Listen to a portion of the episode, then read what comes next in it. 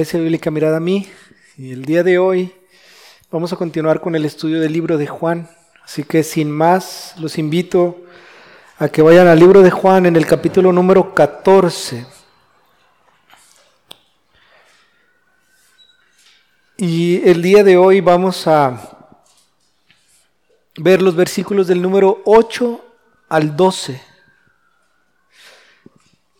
Perdón, hasta el 14 versículos 8 al 14.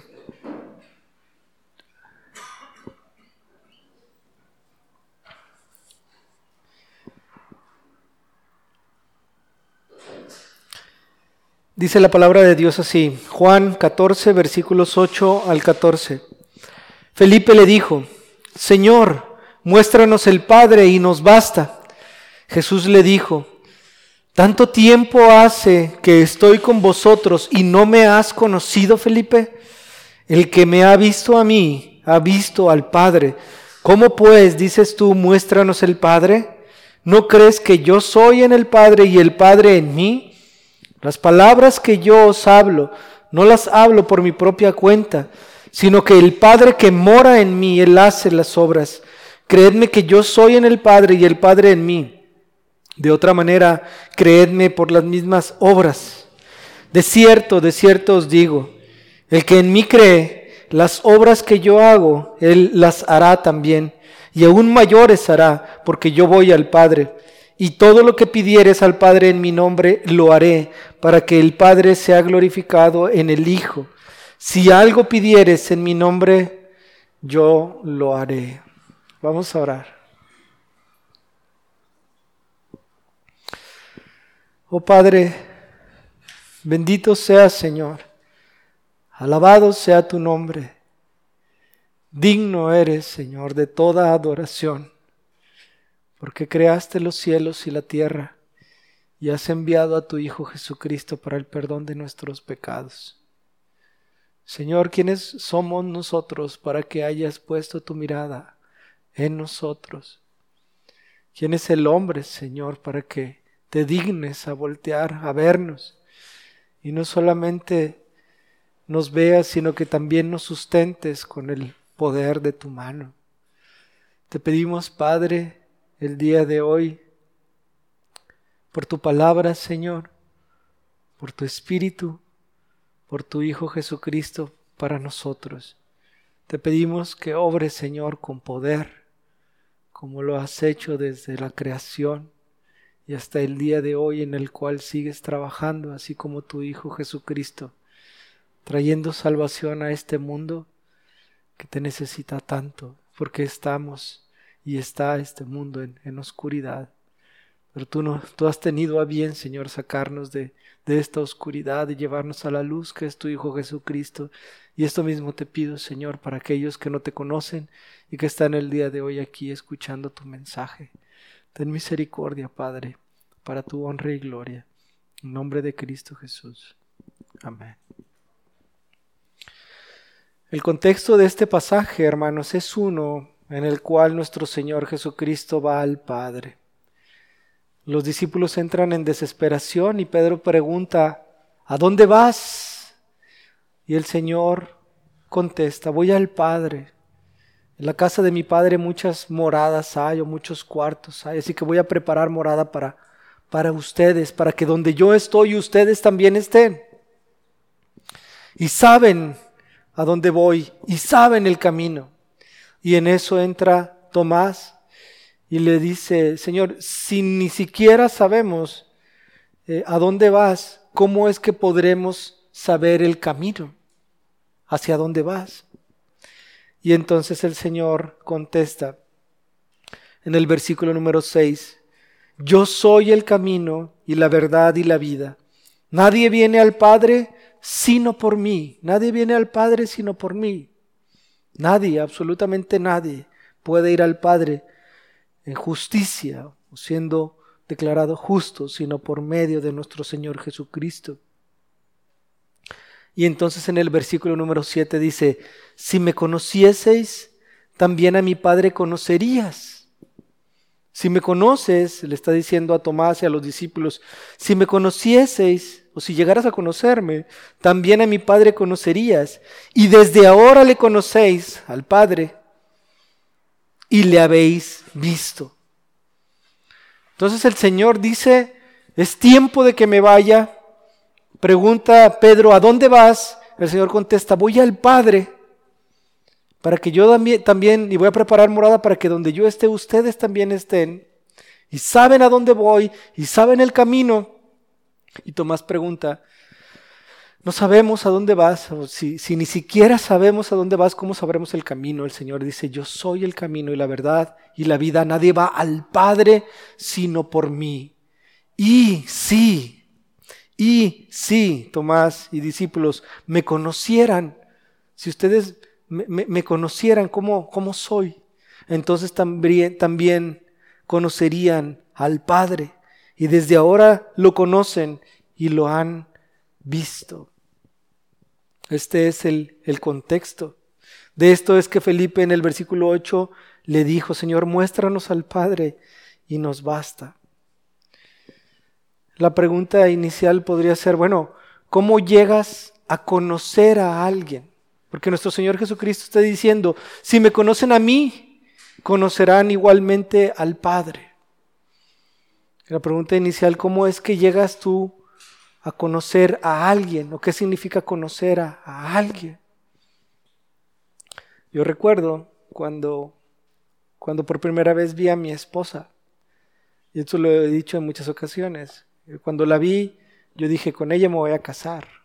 Fue así inmediato con ella me voy a casar. Y ella tenía, no sé si 13 y yo tenía como 15 o 16. Así fue. Ella vivía como a unos dos o tres cuadras de donde yo vivía. Y, este, y empecé a buscarla. Porque donde la vi fue en una fiesta, en una kermés de, de la iglesia de la, de la colonia. Y este, yo quería que alguien me la presentara. Eso es lo que se usaba antes, ¿no? Oye, me, preséntame a tu amiga o a tu amigo. Si tú le dijeras a alguien que, vive por ahí cercano, oye, ¿tú conoces a, la muchacha de pelo chino, este, con tal y tal, color castaño, etcétera? Alguien podría decir, sí, sí la conozco. Y le dije, bueno, pues preséntamela. Ah, bueno, bueno, tampoco la conozco como para presentártela. Sé quién es y sé dónde vive, pero no la conozco de tal manera que pueda presentártela. Con el paso del tiempo conocí a su mejor amiga y ella sí la conocía porque tenía una relación cercana a mi esposa. Y entonces yo le dije, oye, preséntame a tu amiga. ¿Cómo se llama? Dijo, se llama Rocío. Y sí, sí te la presento, yo, yo la conozco. Y entonces fui con, esta amiga, mejor amiga de mi esposa, que se llama Ileana, y entonces ella me la presentó a Rocío. Y entonces la conocí. Pero esa, esa, ese la conocí, es así de real, verdaderamente al yo llegar y decirle, ah, hola, me llamo Alberto, que aquel momento no era Alberto, era alguien más. Y ella me dice, ah, hola, soy Rocío, mucho gusto. En ese momento ya hay un conocimiento de la persona verdadero. ¿No? ¿De qué depende el conocer a una persona? De pasar tiempo, de la relación que uno puede establecer con esa otra persona. En eso verdaderamente está el conocimiento. Porque la amiga Iliana conocía más a Rocío.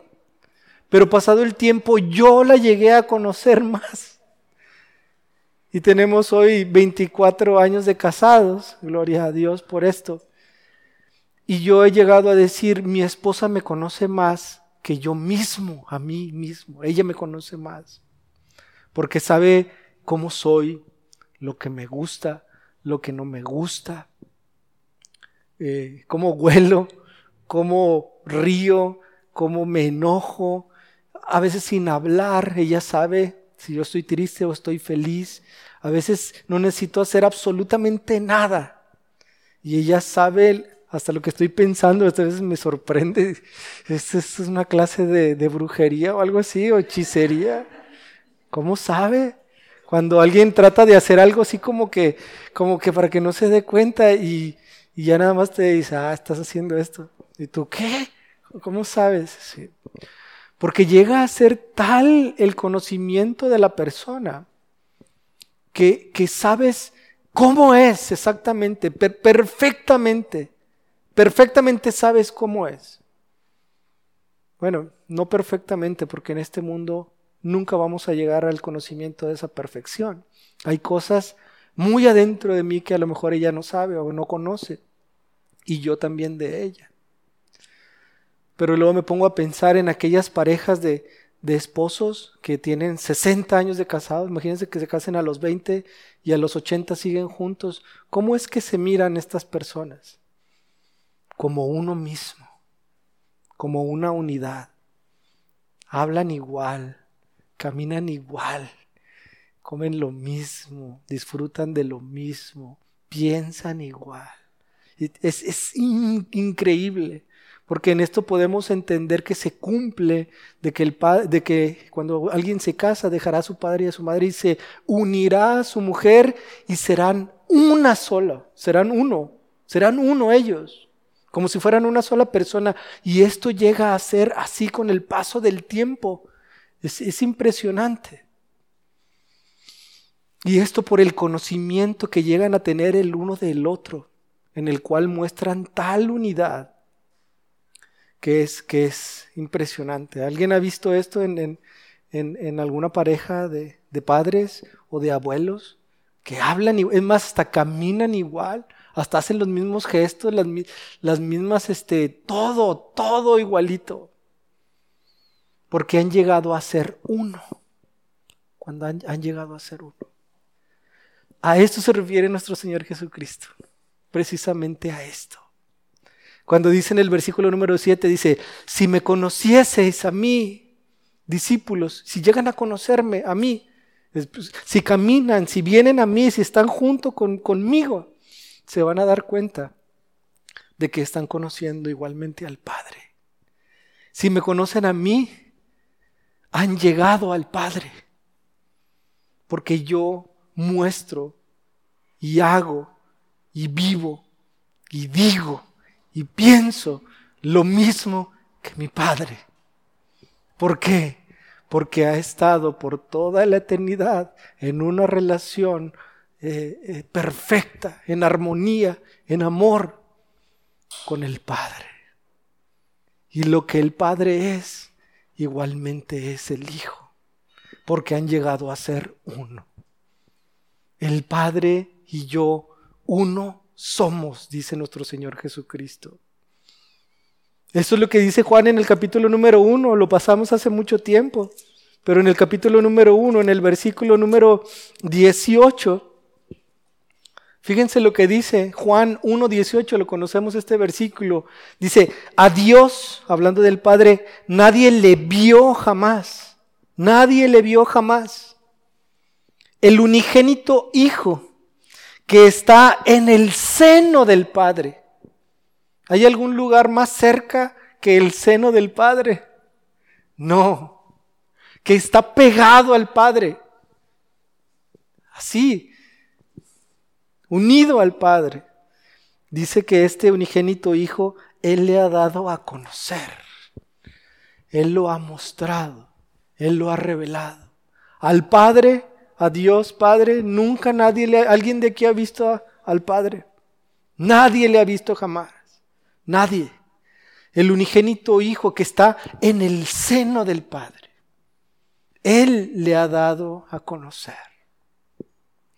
¿Y esto por qué?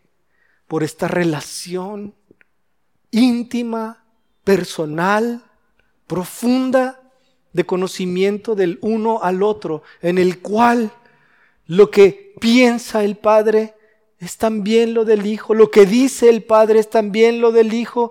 Lo que el Padre hace es también lo que hace el Hijo igualmente. Y hay una unidad gloriosa entre el Padre y el Hijo. Así que no, no sabemos a dónde vas y ni siquiera sabemos el camino. Y el Señor le dice, yo soy el camino. Y después le dice, si me conoces a mí, entonces igualmente estás conociendo al Padre. Porque el Padre y yo somos uno. Somos uno.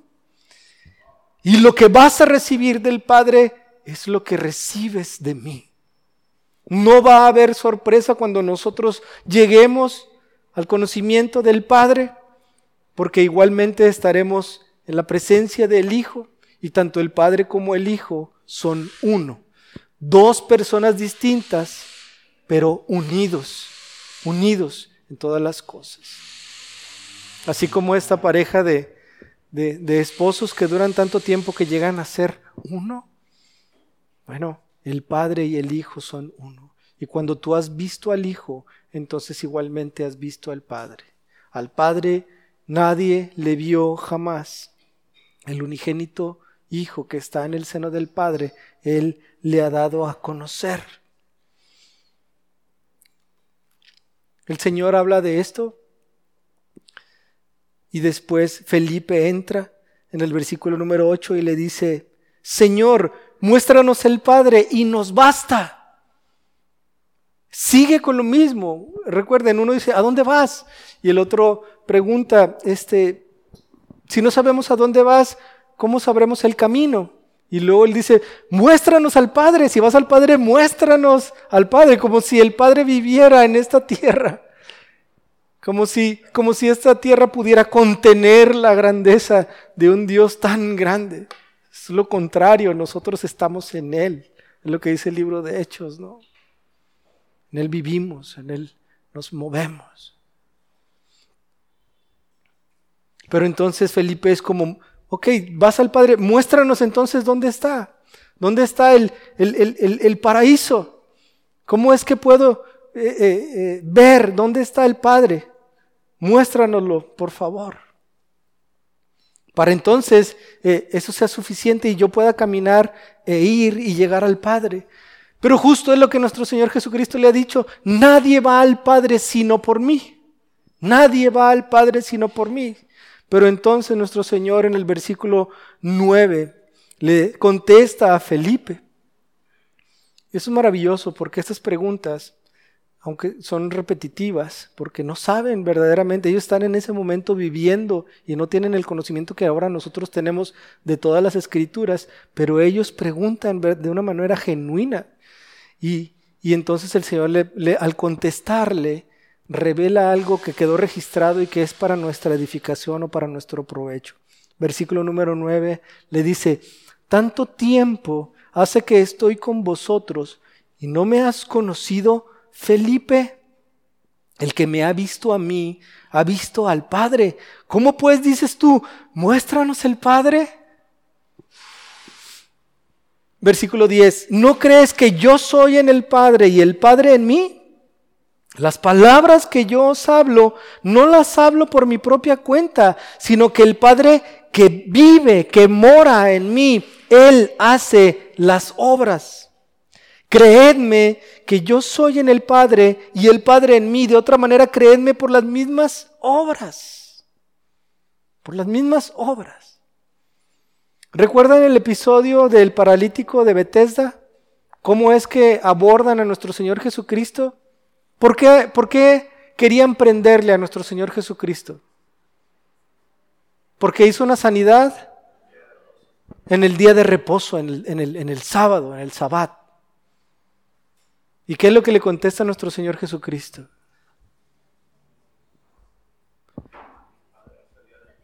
Mi padre hasta el día de hoy trabaja y yo trabajo. Y entonces ellos querían matarle porque se hacía igual. Al decir que era el padre, que Dios era su padre, se hacía igual a Dios. Y entonces querían prenderle. Pero lo leemos, vamos para allá en el libro de, de Juan, ahí mismo en el capítulo número 5.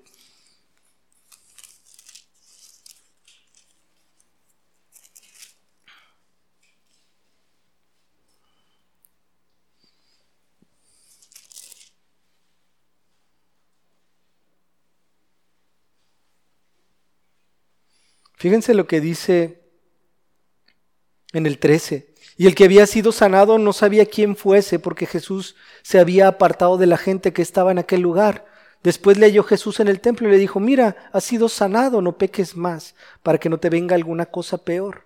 El hombre se fue y dio aviso a los judíos que Jesús era el que le había sanado. Y por esta causa los judíos perseguían a Jesús y procuraban matarle porque hacía estas cosas en el día de reposo.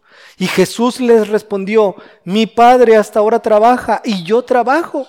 Por eso los judíos aún más procuraban matarle porque no solo quebrantaba el día de reposo, sino que también decía que Dios era su propio Padre haciéndose igual a Dios. Y luego en el 19, respondió entonces Jesús y les dijo, de cierto, de cierto os digo, no puede el Hijo hacer nada por sí mismo, sino lo que ve hacer al Padre, porque todo lo que el Padre hace, también lo hace el Hijo igualmente. Porque el Padre ama al Hijo y le muestra todas las cosas que Él hace y mayores obras que éstas le mostrará, de modo que vosotros os maravilléis. Lo mismo que hace el Padre es lo que hace el Hijo. Mi Padre trabaja, yo también trabajo. Y Él lo que está haciendo o lo que hizo ahí es darle sanidad a alguien que estaba paralítico, a alguien que estaba cojo. Esta obra que hace nuestro Señor Jesucristo, lo único que hace es mostrar al Padre. Porque ¿quién es Dios el Padre sino un Dios que es bueno, que es misericordioso, que es lleno de amor y de gracia, y que sana y que da vida, y que sustenta y que protege y que cuida? Así es el carácter de Dios. Y nuestro Señor Jesucristo muestra y revela esto con todas las cosas que dijo y que hizo. Nuestro Señor Jesucristo vino para cumplir todo lo que en el Antiguo Testamento se dice de Dios. Y con esto muestra al Padre o revela al Padre. Por eso nuestro Señor Jesucristo le dice a Felipe, tanto tiempo he estado contigo, y aunque eran, fueron solamente tres años, tanto tiempo, y eso más bien se refiere a sus obras, he estado contigo y no has llegado a conocer que el Padre está en mí y yo en el Padre, que el Padre mora o habita o vive en mí y yo en el Padre. Si no me lo crees por lo que digo, por lo que estoy diciendo, créelo por las obras que evidencian que el Padre está en mí. Porque el Antiguo Testamento y este, este capítulo hemos, lo hemos citado en muchas ocasiones y creo que es uno de mis favoritos del Antiguo Testamento. Es el de Isaías capítulo 35. Nuevamente lo leemos. Isaías capítulo 35. Fíjense cómo habla del futuro glorioso de Sión. ¿Y qué es lo que iba a suceder en ese momento? En el futuro glorioso de Sión se alegrarán el desierto y la soledad el yermo se gozará y florecerá como la rosa, florecerá profusamente y también se alegrará y cantará con júbilo. La gloria del Líbano les será dada, la hermosura del Carmelo y de Sarón. Ellos verán la gloria de Jehová, la hermosura del Dios nuestro. Eso es lo que iba a suceder, que ellos, todos los de estos lugares, tendrían vida, ¿no? Florecer, vida. Y ellos verían, o ellos verán la gloria de Jehová, la hermosura del Dios nuestro. Por tanto, fortaleced las manos cansadas, afirmad las rodillas endeble, decid a los de corazón apocado, esforzaos, no temáis, he aquí que quién. Vuestro Dios viene con retribución, con pago. Dios mismo que vendrá y os salvará. Eso es lo que iba a pasar. Dios mismo vendrá y os salvará. Y entonces, ¿qué iba a suceder cuando Dios viniera? Entonces el cojo saltará como el paralítico de Bethesda, como un siervo, y cantará la lengua del mudo. El mudo podrá hablar, porque aguas serán cavadas en el desierto y torrentes en la soledad. El lugar seco. Perdón, me, brinqué uno de tanta eh, eh, emoción.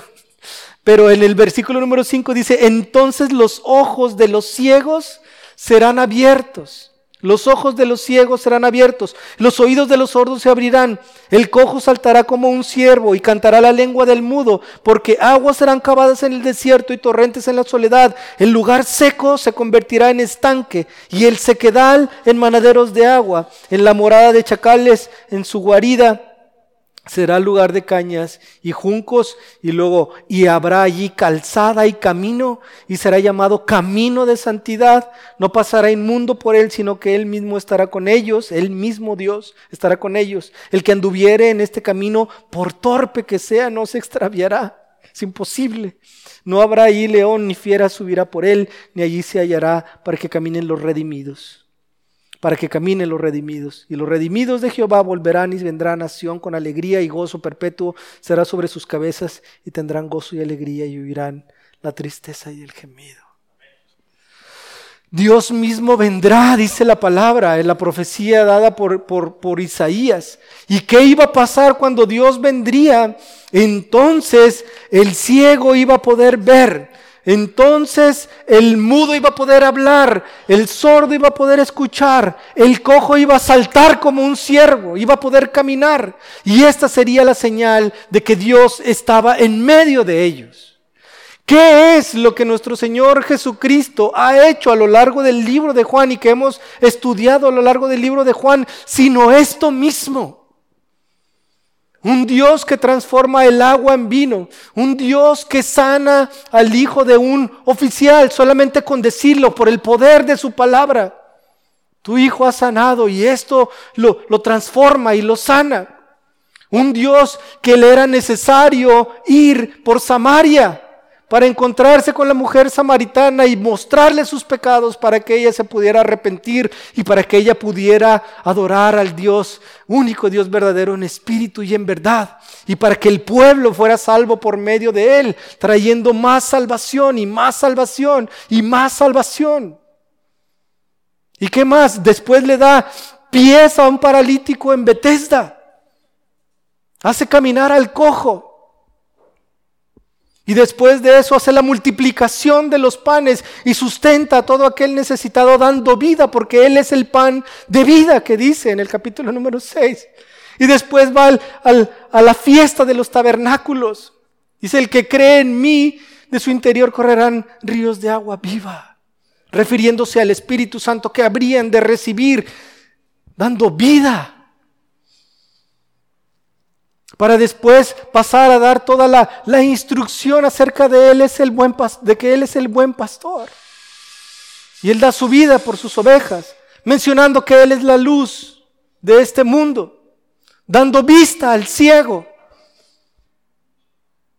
Todo esto ha pasado, llegando a una escalada en la cual da vida o resucita a Lázaro, no sin antes ir en contra de aquellos judíos que querían asesinarle y decirle, ustedes no son hijos de mi padre.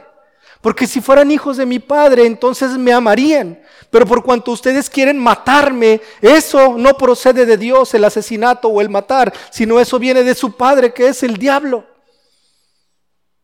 Si el Hijo te libertare, seréis verdaderamente libres.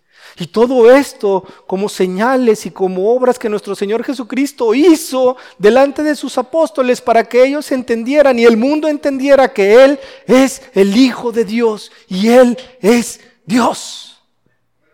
Todo esto en el libro de Juan, lo cual es glorioso. En el libro de Mateo, cuando es encarcelado en el capítulo número 11, Juan el Bautista, Juan el Bautista manda a sus discípulos para preguntar, díganle, pregúntenle si Él es el que habría de venir, si Él es el Cristo, si Él es el ungido. A eso se refiere Juan el Bautista cuando manda a sus discípulos. Nuestro Señor Jesucristo, cuando, cuando recibe a estos discípulos, no les dice, díganle que sí. No, ¿qué es lo que le contesta? Díganle esto a Juan el Bautista. Los ciegos ven, los sordos oyen, esto es, yo soy verdaderamente aquel que habría de venir. No solamente por lo que digo, sino por lo que hago, porque lo que hago confirma al Dios del Antiguo Testamento o del Antiguo Pacto, que dijo que así sería cuando Él vendría. Y no vino el Padre, sino que vino el Hijo. Pero el Padre mora o vive en el Hijo. ¿Y cómo lo confirma? Por todas las obras de bondad y de amor y de misericordia. Pero no solamente eso, sino a la reprensión justa y santa contra todos aquellos que son pecadores o que están en pecado y en contra de la voluntad del Padre haciéndose pasar como hijos cuando no lo eran. ¿Quieres conocer a Dios? Pon tu mirada en Hijo, en el Hijo, en Jesucristo.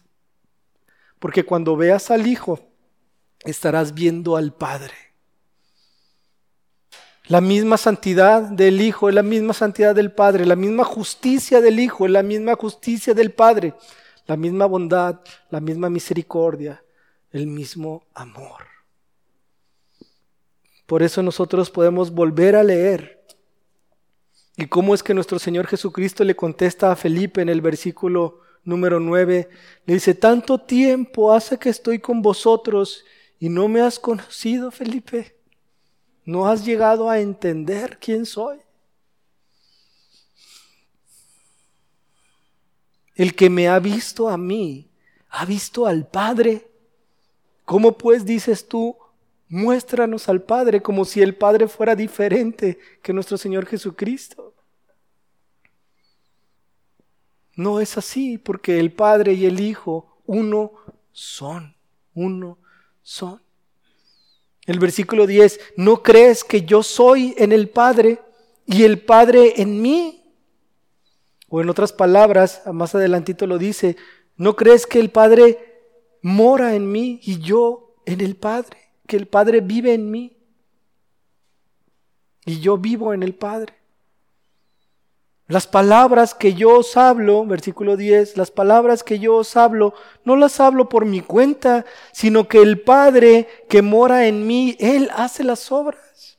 No hay distinción entre la palabra y el hecho, porque lo que Dios dice, hace. Porque entonces, si no hace lo que dice, dejaría de ser verdadero y confiable. Y eso es algo que no puede suceder con Dios, el cual es verdadero y verdad y habla siempre con verdad y todo lo que dice o todo lo que promete lo cumple siempre, siempre. Entonces no hay distinción entre lo que se dice y lo que se habla cuando Dios dice, porque siempre lo hace. Versículo 11, creedme que yo soy en el Padre y el Padre en mí. De otra manera, creedme por las mismas obras. Que las obras evidencien que yo procedo del Padre. Porque estas obras son obras buenas, son obras de misericordia, son obras de amor. Y aparte estas obras estaban profetizadas en el Antiguo Testamento y tendrían un cumplimiento real ahora, hoy en día. Y esto es lo que está sucediendo. Y después, en el versículo 12 al versículo 14, nuestro Señor Jesucristo termina al menos con esta porción de enseñanza. Y dice, de cierto, de cierto os digo, el que cree en mí, las obras que yo hago, él las hará también. Y aún mayores hará, porque yo voy al Padre. ¿Quién cree en esto? Amén. ¿Y a qué obras se refiere el Señor? A todas las obras que Él hizo o solamente a algunas. ¿Salvación de las almas? Claro que sí. Pero milagros y señales serán hechos por su iglesia. Amén. ¿Sí o no? Amén, porque Él lo dijo. No lo estamos diciendo nosotros. Las mismas obras de cierto, de cierto os digo, el que cree, el que en mí cree, las obras que yo hago, él las hará también y aún mayores hará, porque yo voy al Padre. Pero ¿por qué puede hacer las mismas obras? Porque éstas confirman que nosotros somos del Hijo y el Hijo del Padre. Es por eso que las podemos hacer. Y porque el Señor lo permite y porque Él lo hace. No nosotros lo hacemos, sino que Él lo hace por medio de nosotros. Muchas hay las posiciones en las cuales este, se puede llegar a decir, no, bueno, es que esta obra ya no, esta ya cesó, ya milagros ya no se pueden hacer. O no, sanidades ya no, eso ya terminó cuando terminaron los apóstoles. ¿Es eso real o verdad? ¿Está el Señor, nuestro, nuestro Dios, nuestro Padre, limitado? ¿Que no es Él todopoderoso? Amén. Y Él lo puede hacer. Y estamos diciendo que Él lo puede hacer, no el hombre. No el hombre. Pero entonces es que nuestro Señor liga esto con la oración. Si sí lo pueden ver. ¿Por qué? Porque las mismas obras no solamente las ha hecho el Hijo, porque con eso muestra que es al Padre, sino que también le es dado a su iglesia. Esta es, esto es lo que sucedió con Moisés. Cuando, cuando, Dios manda a Moisés a Faraón, le da la potestad de hacer señales y milagros para que ellos, a Faraón y para que los egipcios pudieran entender que, que Moisés venía del Padre. Tú vas a hacer esta señal y si no esta y esta y esta, para que cuando las hagas ellos crean que yo te envié. Porque esa señal confirma que yo te envié. Luego nuestro Señor Jesucristo también envía a sus apóstoles, los cuales hacían señales y milagros. Pero esto para qué?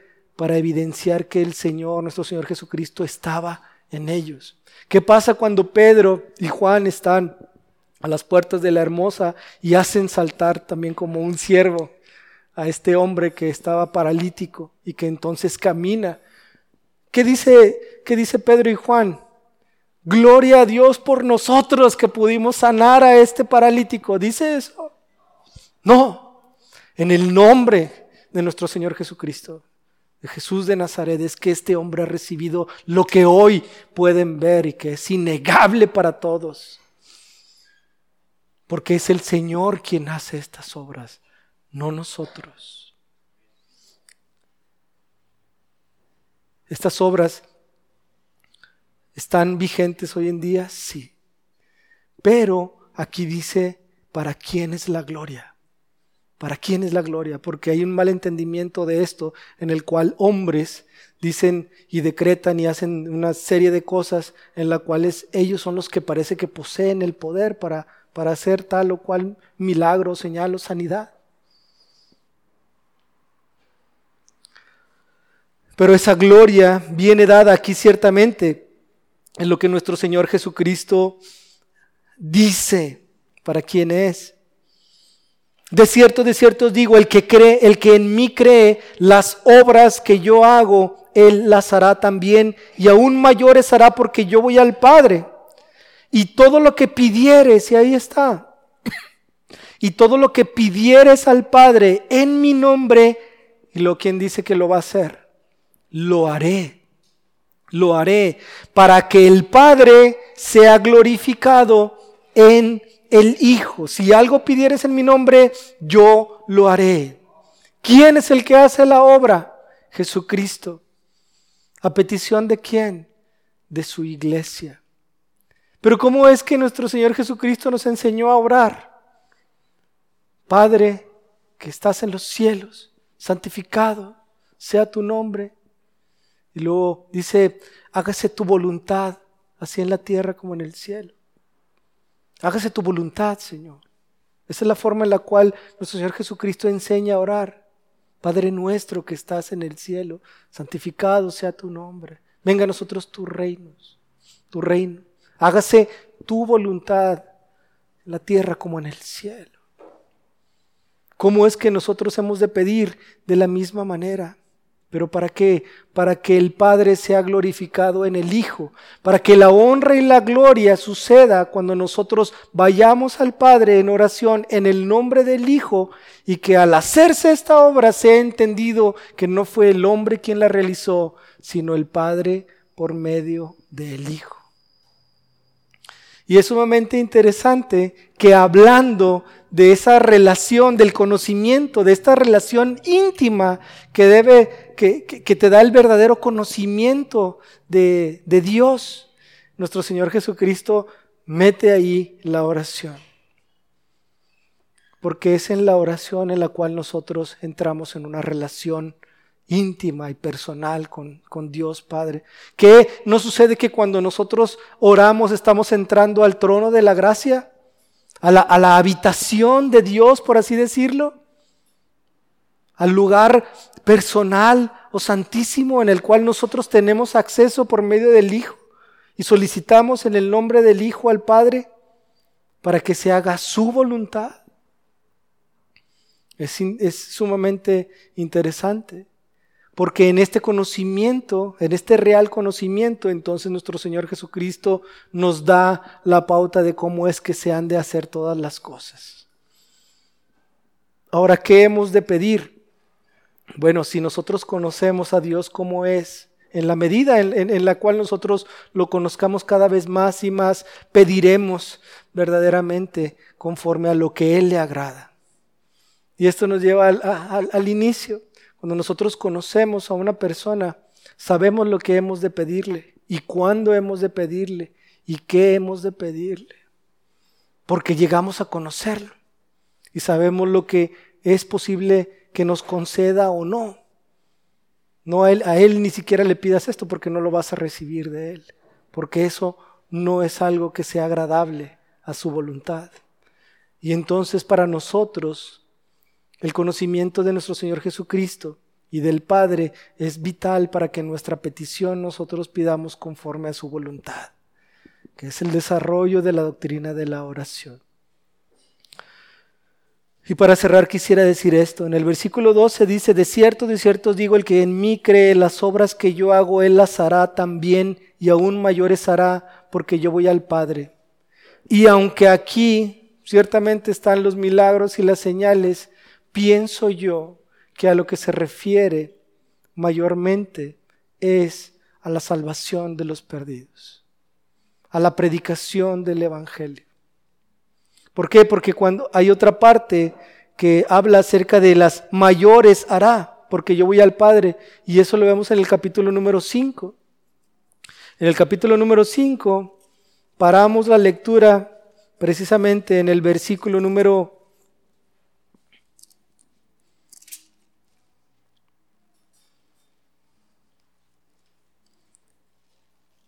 20. Y esto para mostrar que el Hijo hace lo que el Padre le muestra hacer. Pero en el capítulo número 5, en el versículo 21, fíjense lo que dice nuestro Señor Jesucristo a estos judíos. Dice, porque como el Padre levanta a los muertos y les da vida, así también el Hijo a los que quiere da vida. Y esto viene después del versículo 20 donde dice, porque el Padre ama al Hijo y le muestra todas las cosas que Él hace y mayores obras, lo mismo, y mayores obras que éstas le, mostrará, de modo que vosotros os maravilléis, porque como el Padre levanta a los, a los muertos, esta, esta mayor obra se refiere a esto, porque como el Padre levanta a los muertos y les da vida, así también el Hijo a los que quiere da vida.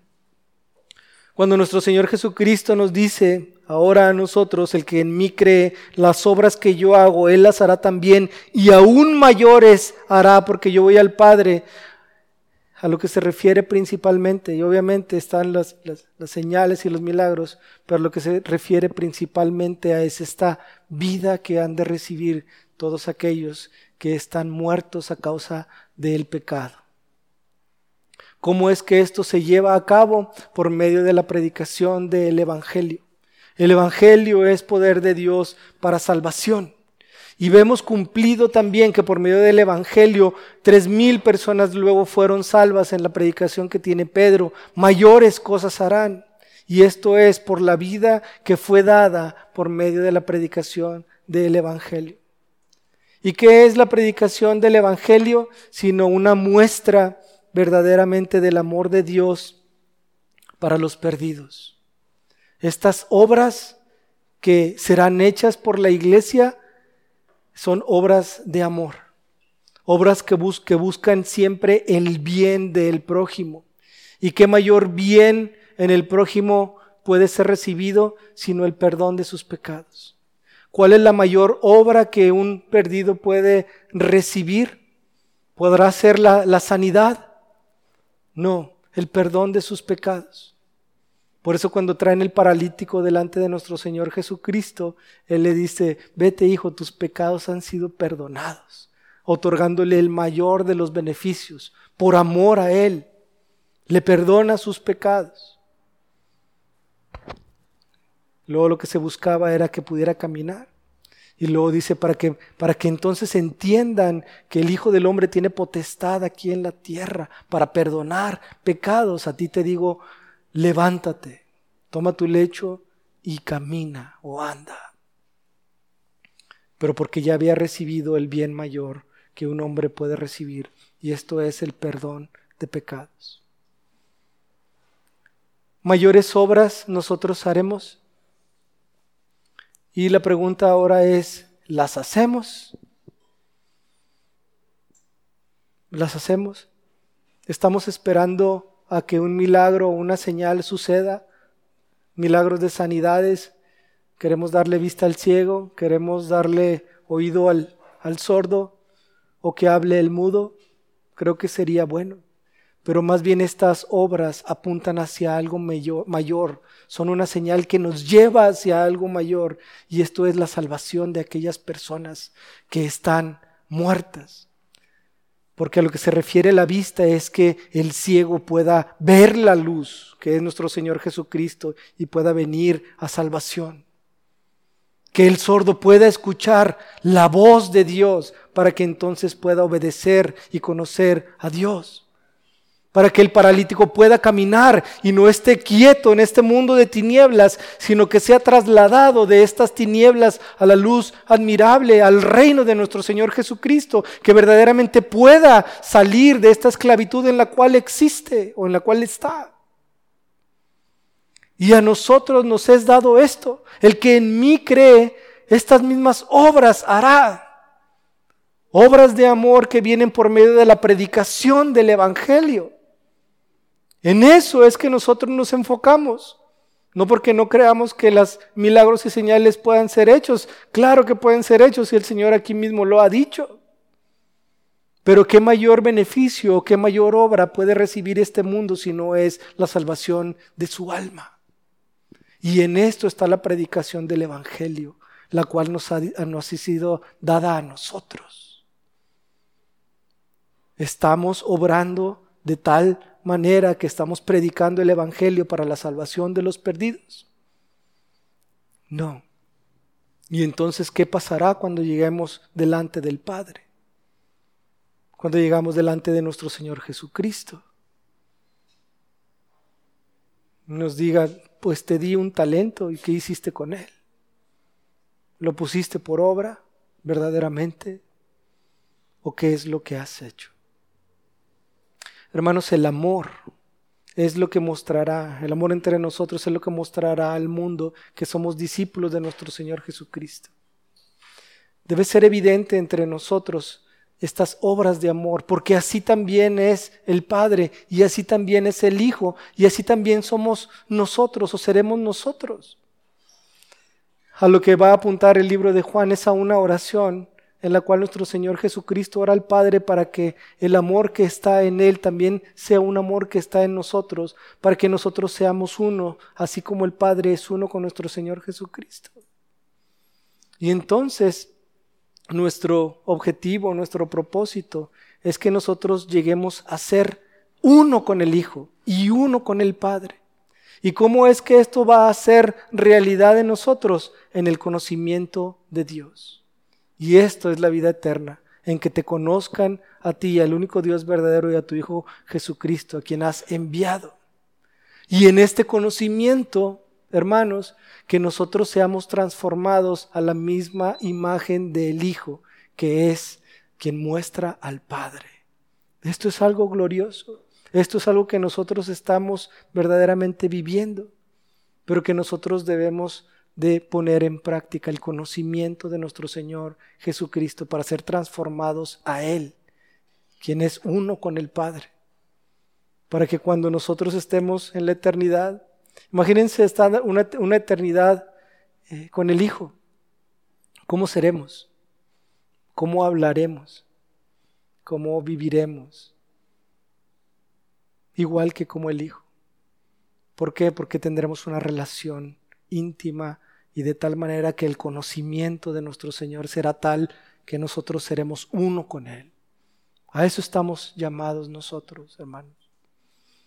Y es algo que debemos de meditar y que debemos de pensar y poner por práctica. Y que el amor entre nosotros y hacia el mundo sea evidente para que ellos conozcan que Cristo mora en nosotros.